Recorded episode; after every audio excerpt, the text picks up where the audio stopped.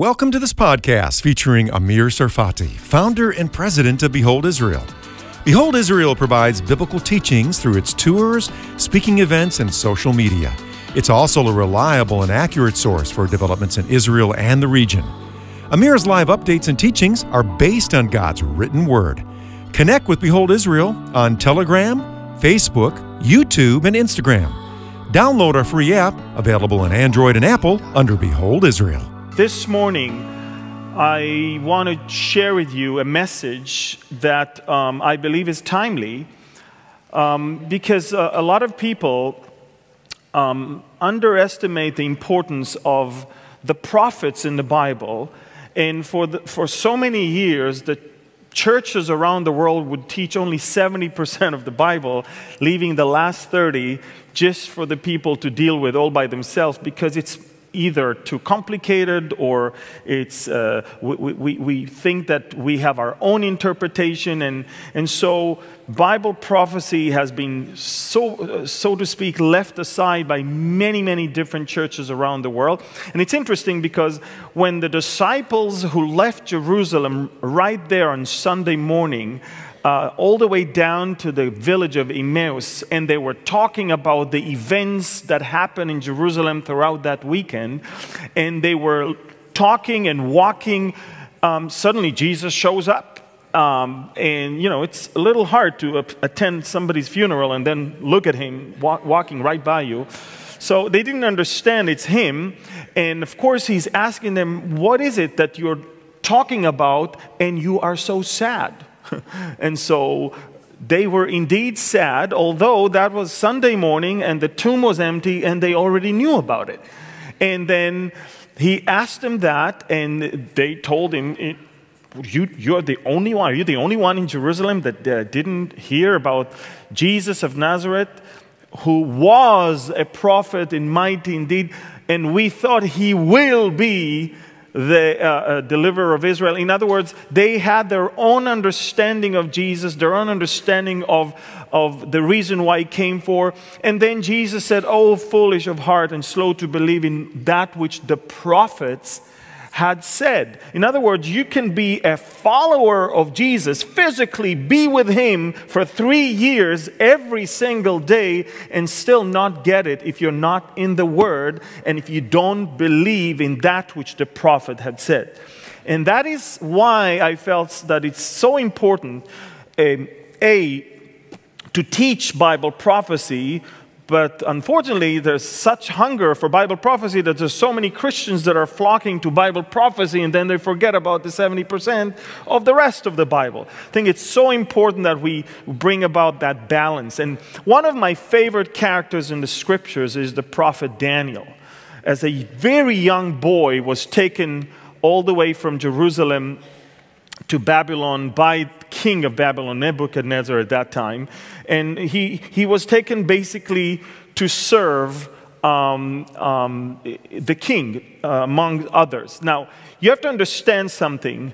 What we are about to deal with this morning is something that God is interested that his children will know because in Isaiah 46, verses 9 and 10, it says, I am God, there is no other. I am God, and there is none like me, declaring the end from the beginning and from ancient times things that are not yet done, saying, My counsel shall stand, and I will do all my pleasure. God wants his children to know his plans. He is not hiding them, he declares them.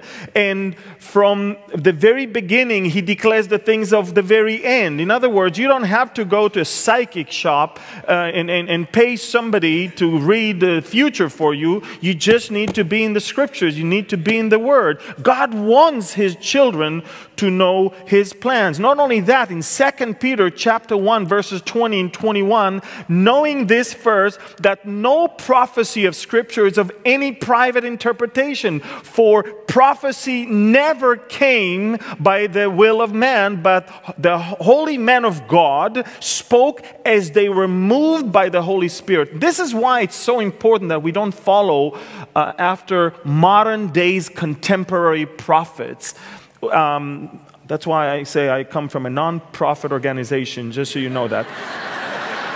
but it's important that you understand, guys, that Um, prophecy is not somebody's interpretation. God is not asking Isaiah or Jeremiah, certainly not Daniel, what is your opinion about this thing? And please write it down because the people would like to hear your opinion. No, we're not interested in hearing Daniel's opinion or Isaiah's opinion or Ezekiel's opinion. These were holy men of God that were chosen and selected by God to be just vessels or conduits through which the Holy Spirit is speaking the Word of God to the people. That's it. And, and all that God needed them to do is to make themselves available. And as Isaiah said, Here I am, send me. In Hebrew, here I am is hineni. It's a word that I think every believer around the world should know in Hebrew. Hineni. Say that. Hineni. Here I am. Make yourself available. God will use you. Now, you also have to understand in 1 Peter chapter 1 verses 10 and 11 it says of this salvation the, prophets have inquired and searched carefully who prophesied of the grace that uh, would come to you, searching what or what manner of time the Spirit of Christ who was in them was about indicating when he testifies beforehand the suffering of Christ and then the glories that would follow. In other words, we, we can see that God wants to, us to understand the times and not only the things that happen, but the things that will follow. So, Daniel, as I said, was a young man taken to captivity. And we know that the book of Daniel, of the 12 chapters, is basically divided to two. The first six chapters is a historical part of Daniel, basically. We're talking about a, a, a young man that was taken from uh, being an exiled youth to old age during three different world leaders of that time. It's quite amazing. And then comes the prophetic part. Now, bear in mind, in the first part, he's interpreting dreams of other people, namely the kings. But then in the second part, God is speaking to him directly, and then he needs interpretation or an understanding that was given to him by uh, the angel. So, Daniel chapter 9 is that the portion I'm going to deal with today is from Daniel chapter 9. Now, we have to understand what I love about Daniel is the fact that although he was taken out of his land, although he was away from his language, his people, his, his, the, the holy place, the, the meeting place with God, although he actually suffered from things he, he actually himself never really did. It's a consequences of the sinful nature of Israel of that time. And he was away because of things that even in Leviticus were already prophesied and told the people of Israel, I will bring the land to desolation and your enemies will dwell in it, in it and then shall be astonished at it and I will scatter you among the nations. I will draw out a sword after you and your land shall be desolate and your cities waste and then the land shall enjoy its Sabbaths as long as it lies desolate and you are in your enemy's land. The people of Israel were supposed to keep the sabbatical year, the Sabbath year every seven years, yet they didn't. They didn't have the faith that God will provide enough for them on the seventh year that they don't have to work that land. And therefore, God punished them. And for every year, in a span of 70 um, sabbatical years, 490 years, for every year they didn't keep that God actually sent them to the exile. And, and it says that the land shall enjoy the Sabbath as long as it lies desolate and you are in your enemy's land. And then the land shall rest and enjoy its Sabbath as long as it lies desolate. It shall rest for the time it did not rest on your Sabbath when you dwelt in it. So, we know that in Jeremiah chapter 25 in Jeremiah chapter 29 in Second Chronicles 36, we know that the prophet spoke about the fact that the children of Israel, the people of Israel, will be taken to the exile for 70 years because of that Levitical um, um, law that they never kept. So we know that for a fact. Now, what I love about Daniel is that even though being in foreign land, he was in the Word. Now, in those days, we didn't have Bibles as you have today. You understand? How many of you own a Bible, please? Okay, how many own more than one? you're all in trouble. You understand that? Because you, are, you have no excuse that you don't know the word, that you don't have the word. In those days, you had to be a multi gazillionaire in order to own the whole Bible. Nobody owned a Bible. The Bible was a uh, you know, public property in scrolls in synagogues, and it would be read publicly to the people, and the people were very carefully memorizing and chanting and meditating on it day and night in order to remember it. And so you understand, Daniel the prophet remembers the prophecy given through the prophet Jeremiah. And he draws great encouragement from the fact that we are almost at the end of those 70 years. And then he prays to God and says to the Lord, uh, This is it, God. We're coming to that point. Whenever you pray, count on one thing God will answer. Now, he may answer in his own time because you don't give him your times. But God speaks when people pray. And, and, and you understand, Daniel already saw some visions before the ninth chapter. In Daniel 9, he saw the beasts, and in Daniel 8, he saw another one. And, and um, the, the um, vision and the understandings were given to him in chapter 9 by one of the archangels, Gabriel. Now, we know that there were. Um, we know that there were only three angels that we know their names. Unfortunately, one of them is bad. We have Gabriel and we have Michael, but then we have, of course, Lucifer, that we know that, according to Isaiah chapter 14, was casted down because he, he declared rebellion in the heavenlies. Now, Gabriel is the one who is commissioned to give messages. He's the messenger or the message bringer, and he appears in the Bible only five times. In fact, in the Old Testament, only in the book of Daniel, and in the New Testament, the Gospel of Luke, as he is the person who brought the message not only to Zechariah, the father of John the Baptist, but also to Mary. In fact, he is the one who told Mary, You are going to have a child, and you shall name him. Exactly. What a great messenger. Think about it.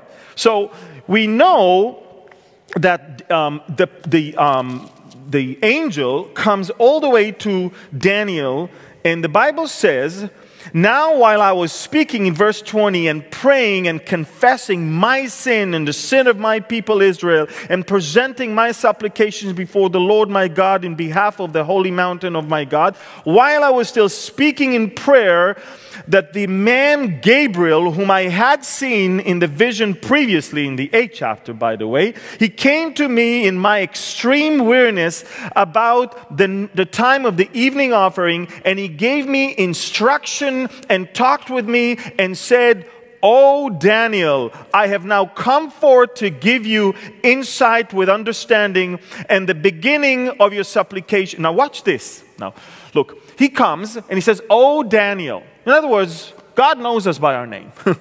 it's not like Daniel said, Hey, my name is Daniel, and I come before. No.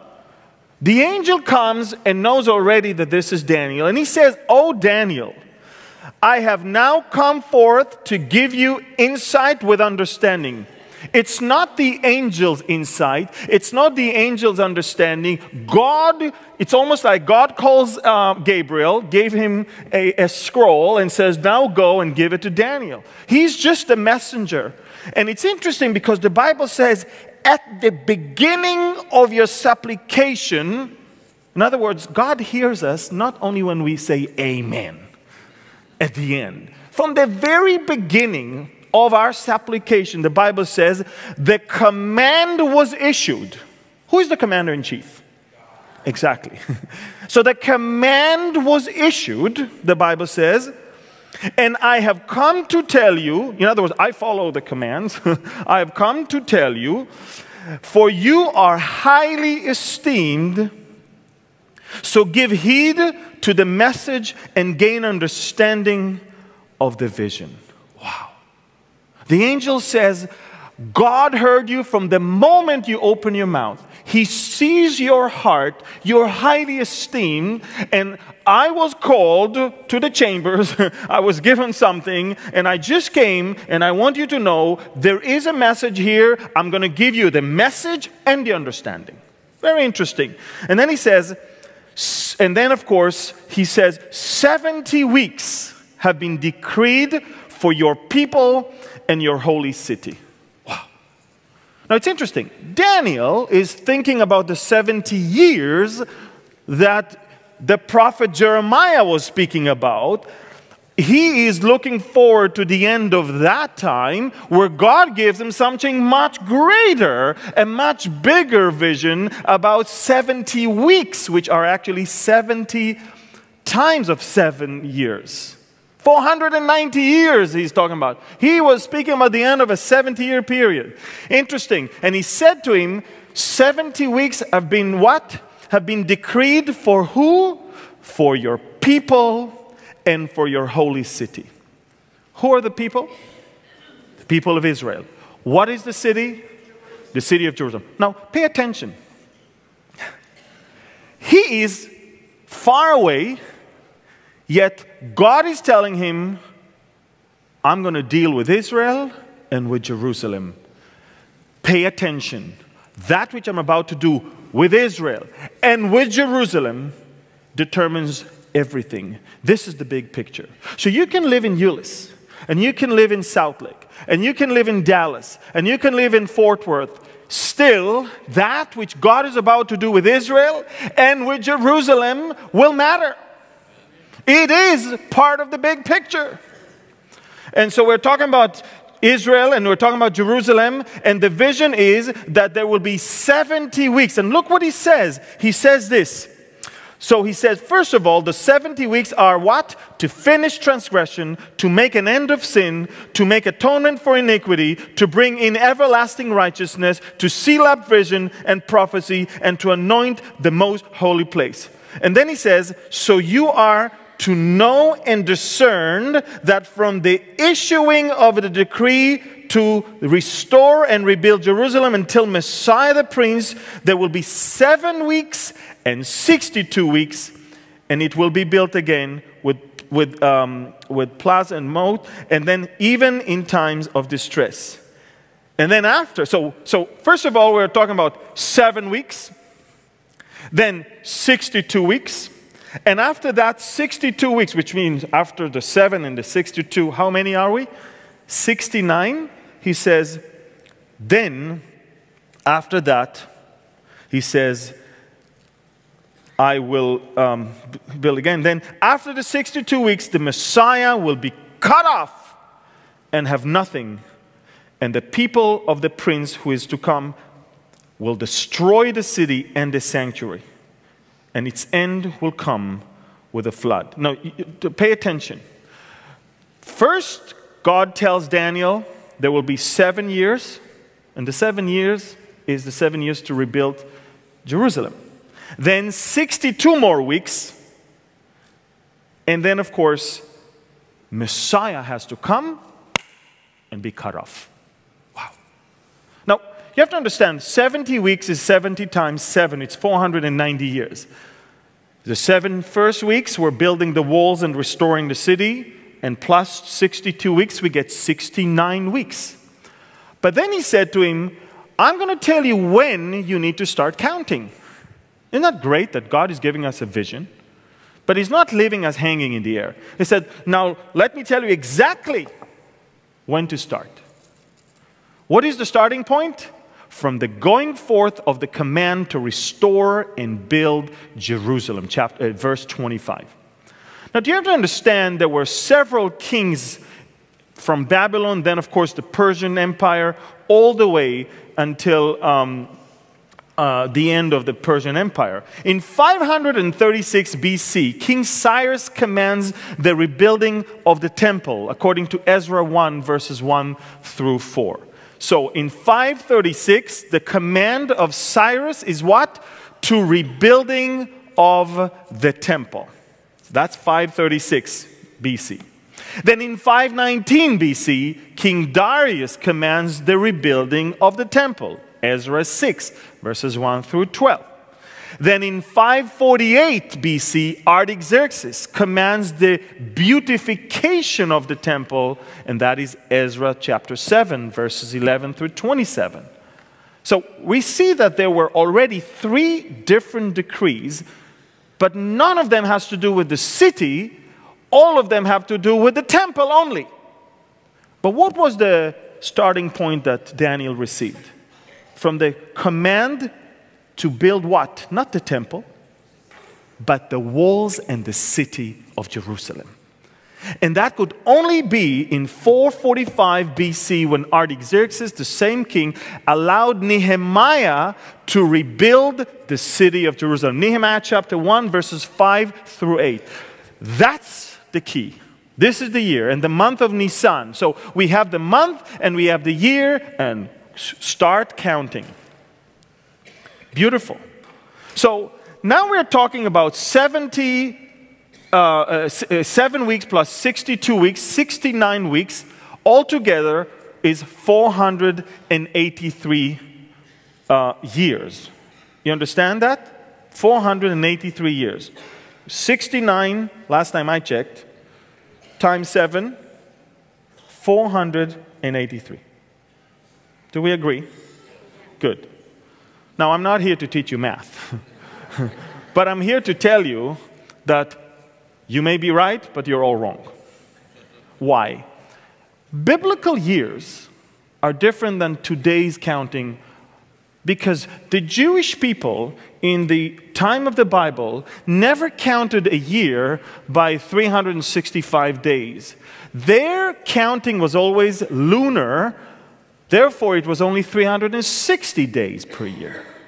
So we don't even have to look into the actual years in our own calendars. We just have to take 69 times 360, and you get 173,880 days. Now you divide it to our years of today, and what you get is 476 solar years, and you actually come all the way directly to the year 31 AD, to the month of April, to the time of Passover when Jesus entered Jerusalem. Do you understand? God gave Daniel a far broader picture of what is going to happen to the people of Israel and to the city of Jerusalem, far beyond what he really had hoped. He talked about the end of the exile. God tells him, I'm not dealing with you at the end of the exile. I'm giving you a much bigger picture. That's why I sent Gabriel to talk to you to give you an understanding because it's a little bit complicated. Now, it's interesting because we must try to understand where are we now in the timetable that Daniel received from the Lord. Now, take a look at this. Daniel saw two different periods and he literally divided them. He dealt first with the 7 and the 62, which is the 69, and then he left at the very end of that uh, prophecy the last week. And the last week, he speaks of what we call the rise of the Antichrist. But in the first 69 weeks, he saw, of course, events that will eventually lead to the coming of the Messiah, his crucifixion, Therefore, he is cut off. And he's cut off for nothing that he really did wrong. So take a look. Two mountain peaks right here. And he literally separated them. Now, Daniel is not a scholar. Gabriel never attended the, the Baptist uh, um, um, seminary. He gives him a message, and what they understand is, you know, what they're being given two different things. Obviously, the separation has to do with the fact that something is in between. Let me now, on this chart, give you the events of, of the past, present, and future. So let's put it on. What we see in the red is Daniel's 70 weeks. But then you see that right there, when Messiah was cut off, and then resurrected and then ascended to heaven. Jesus in the light green ascended to heaven. Then he sent down the Holy Spirit, and we start a period of what we call the church era in which we live right now. We live in the valley between the mountains. You understand that? And it goes all the way, and you can see down below that the church is here and the Holy Spirit is here. I hope it's here.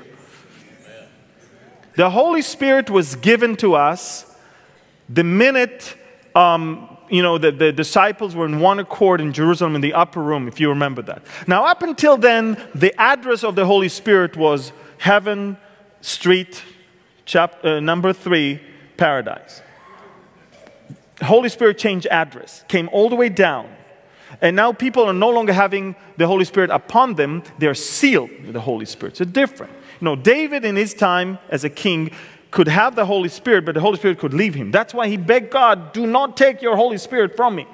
It's a valid prayer in those days. But now, as believers, not only that we receive, but we are sealed with the Holy Spirit. So now we, the Holy Spirit, as long as the church is here, is with us.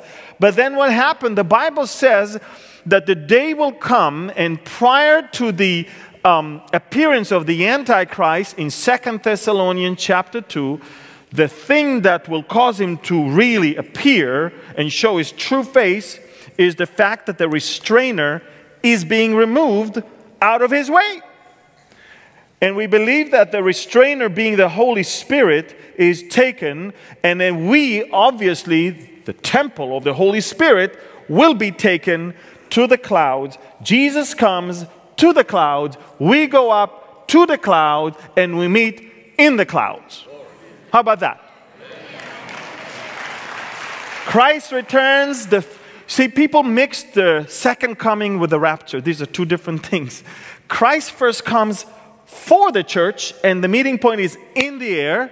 And then Christ comes with the church, and the meeting place is, of course, on Mount of Olives. So we see that there is the two mountains that Daniel could see and remember, Daniel is not speaking about you, about the Gentiles. What is he talking about?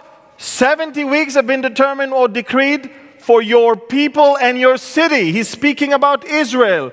The focus was, was on Israel, if you remember that. And then, of course, the focus is now changing. For 2,000 years, God gave you the opportunity to get to know the Lord and become believers. And then the time will come, we're out of here, and the focus will be shifting back to Israel throughout the tribulation. And what is the purpose of this revelation? Remember, it says 70 weeks are determined for what? For your people and your city, what? To finish the transgression, to make an end for sin, to make reconciliation of iniquity, to bring everlasting righteousness, to seal up vision and prophecy, and to anoint the most holy. Very, very interesting because if you really think about it, the first three are fulfilled in the first coming of Jesus, but the second is fulfilled in the second coming of Jesus. It's just that angel just gave him everything, and Daniel saw everything. But we must remember that this is exactly what many prophets did in the past. That's what Reverend Clarence Larkin saw and, and, and actually put a beautiful um, um, diagram of what we called the mountain peaks of prophecy. I don't know if we have the chart of that one, but the mountain peaks of Bible prophecy is basically you see, you're talking about the main events, but all that you see is the peaks, you cannot see the valley that is in between. So he was speaking about that which will uh, be established in the first and that which will be established in the second one. But of course, that is what it happened. So just like the first 69 years or 69 weeks, the last week is also all about Israel. You have to understand, guys, the Gentiles were received 2,000 years and the time of the Gentile is about to come in. The Bible says, I say then in Romans chapter 11, I say then, have they stumbled that they should fall? Certainly not. In verse 11, and then in verse 12, he says, through their fall, the, Jew, the people of Israel, to provoke them to jealousy, salvation has come to the Gentiles. And now, if their fall is riches for the world and their failure riches for the Gentiles, how much more their fullness is going to be? In other words, he's leaving the door open for the Jewish people. It's not the end, it's not replacement theology. The church did not replace Israel. God is not done with Israel. If God is done with Israel, then he changes his mind. And if God changes his mind, he might change his mind about you. And it's interesting, in verse 13, he said, For I speak to you, Gentiles, inasmuch as I am an apostle to the Gentiles, I magnify my ministry. If by any means I may provoke to jealousy those who are my flesh, save some of them. For if their being cast away is reconciliation to the world, what will their acceptance will be, if not life from the dead? And in verse 25 it says, For I do not desire, brethren, that you should be ignorant of this mystery, lest you should be wise in your own opinion, that blindness in part has happened to Israel until the fullness of the Gentiles has come in, and then all Israel will be saved. There's a time for the Gentiles, but that time is going to come in there will be fullness of the Gentiles. There will be, that's it, no more. Then God will move back to deal with Israel. And yes, it will be very unpleasant because there will be a time of testing and they will have to decide if they're following the wrong Messiah or the right one. And those who will follow the right one will flee from the wrong one. And then he will come back and get them, according to Isaiah 63, from Bozrah and bring them all the way back. And he will come back and they will see the one whom they pierced, the Bible says, and they will look at him and they will mourn and they will cry and they will receive him. You understand that we are looking into a prophecy that basically says to the whole world today, your days are numbered. God is going to deal once again with Israel. Now, he already started. The average age here is about 25, am I right? so most of you, most of you never really see, uh, you know, don't remember the days before Israel was established as a state. I want to tell you something, guys. For almost 2,000 years, the Jews were out of their land. And that valley that we talk about as a church age, it was a desert for the Jewish people. And out of the blue, he spoke fertility to the land in the late 1800s. In Ezekiel 36, it says, And I speak to you, mountains of Israel, shoot forth your branches and yield your fruit for my people Israel, for they are about to come. And then he saved the remnant from the Nazis. And then he brought the remnant back to the land which he healed prior to their return. And then in 1967, he gave them back Jerusalem to their hand. God started dealing with Israel in the physical realm. The next is, we're out of here, and he will deal with them in the spiritual one. He says, First, I'm going to bring them back, then I will pour my spirit upon them. So you see, we are on the very verge of being out of here because he already started dealing with them. The door is about to be closed, the fullness of the Gentiles about to be fulfilled. These are exciting times. Don't look so depressed. We're going to change address soon. We're not of this world, are we? We are citizens of the heavenlies. It, it hurts me to see that so many Gentiles actually wants to become Jews. The Bible says that through their fall, in order to provoke them to jealousy, salvation was given to the Gentiles. so many Gentiles are being provoked by the Jews to jealousy and want to become Jews. You don't need to. We don't need more Jews. In fact, you are so privileged because if 90% of the people of Israel are not priests, you are being given now the status of what? Priests. Every Jew should be jealous of you.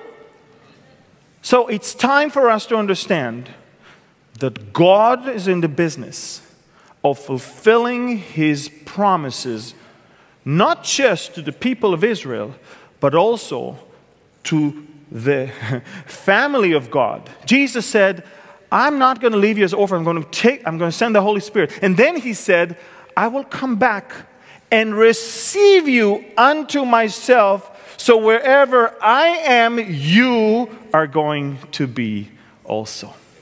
And the day is approaching.